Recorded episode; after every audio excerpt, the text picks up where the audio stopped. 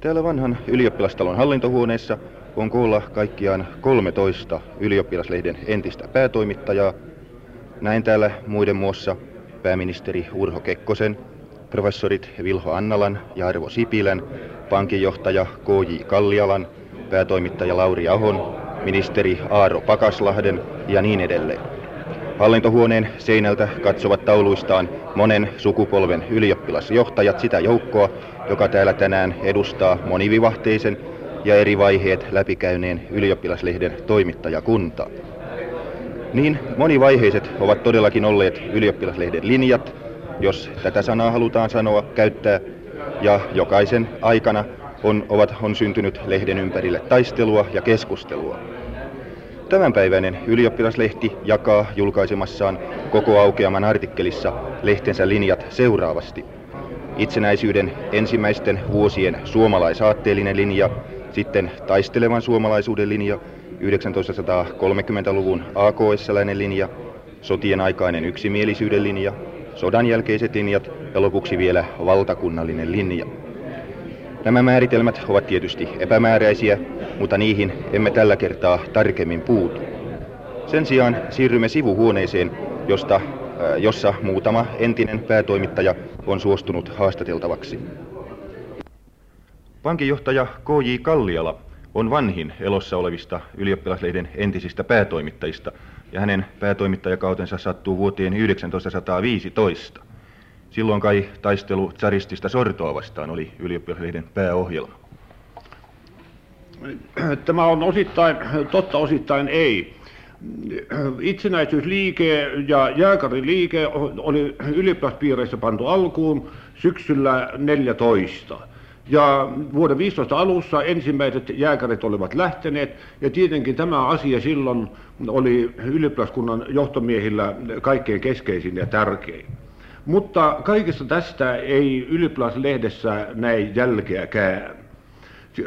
Varovaisuussyistä silloin ei katsottu tarkoituksenmukaiseksi käyttää ylioppilaslehteä mitenkään propagandavälineenä. Me, mutta muutenkin silloin yleensä mm, poliittinen harrastus erällä lailla laimentui sen kautta, että silloin keskitettiin kaikki voimat itsenäisyysajatukseen ja ylioppilaiden silloiset aika mahtavat puoluejärjestöt, suomalainen nuija ja keskusteluseura päätettiin, jos ei suorastaan lopettaa, niin kuitenkin niiden kokoukset keskeyttää. Voidaksemme koko ylioppilasmaailmaa silloin kokoontua tuon suuren pääajatuksen ympärille. Ja sitten siirrymme 1926-27 vuosiin. Silloin oli ylioppilaslehden päätoimittajana nykyinen pääministerimme Urho Kekkonen. Mitkä ongelmat teidän päätoimittajakautenanne antoivat ylioppilaslehdelle leiman? Mikäli minä muistan, silloin pääasiassa räiskittiin suomalaisuuskysymyksen merkeissä. Se minulle siitä on jäänyt parhaaksi ja elävimmäksi muistikuvaksi. Ja nyt monien vuosien ja monenlaisten tapahtumien jälkeen minkälaisen toivomuksen haluaisitte antaa ylioppilaslehden nykyisille toimittajille? Jouduin antamaan ylioppilaslehdelle sen 40-vuotisnumeroon jonkinlaisen haastattelu, jossa minä esitin omasta puolestani käsitykseni, että kun pieni maa ei kaipaa mitään lappusilmäistä fanatismia, vaan ennakkoluulottomuutta ja suvaitsevaisuutta, Ylioppilaslehden mielestäni pitäisi juuri toimia tähän suuntaan. Ylioppilaslehdellä on erinomainen tilaisuus toimia vapaan keskustelun foorumina, koska mitkään poliittiset ja taloudelliset seikat eivät estä sen riippumattomuutta, ja sitä luonnollisesti täytyisi käyttää hyväksi.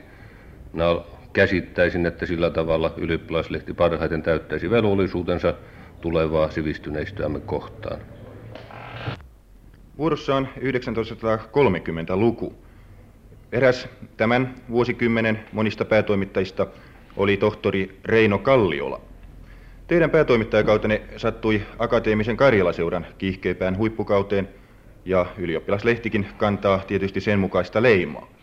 Mitä te tänään sanoisitte verratessanne teidän kautenne ylioppilaslehtiä siihen, mitä nykyinen polvi toimittaa? Kullakin, kullakin ajalla on tietysti omat ihanteensa ja omat tehtävänsä, eikä ole minun asiani käydä tässä kiittämään tai moittimaan toista tai toista. Sen kuitenkin voin mainita, että emme me silloiset 30-luvun toimittajat suinkaan olleet kokonaan tyytyväisiä lehteemme. Kyllä siinä silloin oli sitä kansallispolitiikkaa niin paljon, että monia muita hyviä asioita emme saaneet siihen hyvällä tahdollakaan mahtumaan. Sen vuoksi äh, nykyistä ylioppilaslehteä silmätessäni minua miellyttää se, että siinä nyt on saatu muun ohessa toteutetuksi, toteutetuksi paljon sellaista, jota me silloin kuvittelimme. Erityisesti on miellyttävä ollut nähdä, että yhteiskunnallisiin kirjokysymyksiin on kiinnitetty enemmän huomiota. Ja luultavasti ylioppilaslehti myöskin nykyään on enemmän ylioppilaille välttämätön, heidän oma ammattilehtensä kuin mitä se 1930-luvulla oli, vaikka siihen kovasti pyrittiin. Sitten tulivat sodat ja rauha, ja monenlaiset uudet tuulet puhalsivat, ja erinäisten välivaiheiden jälkeen tuli lehden pitkäaikaiseksi päätoimittajaksi maisteri Erkki Salonen, joka loi lehdelle kokonaan uuden leiman, voitiin jälleen ryhtyä puhumaan vapaamman keskustelun ja mielipiteiden vaihdon ylioppilaslehdestä. Sotien jälkeen sanottiin usein, että ylioppilasnuorisomme etsii linjaa. Löysikö ylioppilaslehti silloisen päätoimittajansa mielestä jonkinlaisen oman periaateohjelman? Ymmärtääkseni me hetken hapuiltuamme löysimme sellaisen. Täytyy meidän lehtemme omien tiedotusten ohella korostaa sodasta palanneelle ylioppilasnuorisolle ja uudellekin nuorisolle niitä yhteisiä ja yksityisiä tehtäviä, joita ylioppilaille kansan sivistyneistökseen kouluttamalle ryhmälle koituu tämän yhteiskunnan palveluksessa.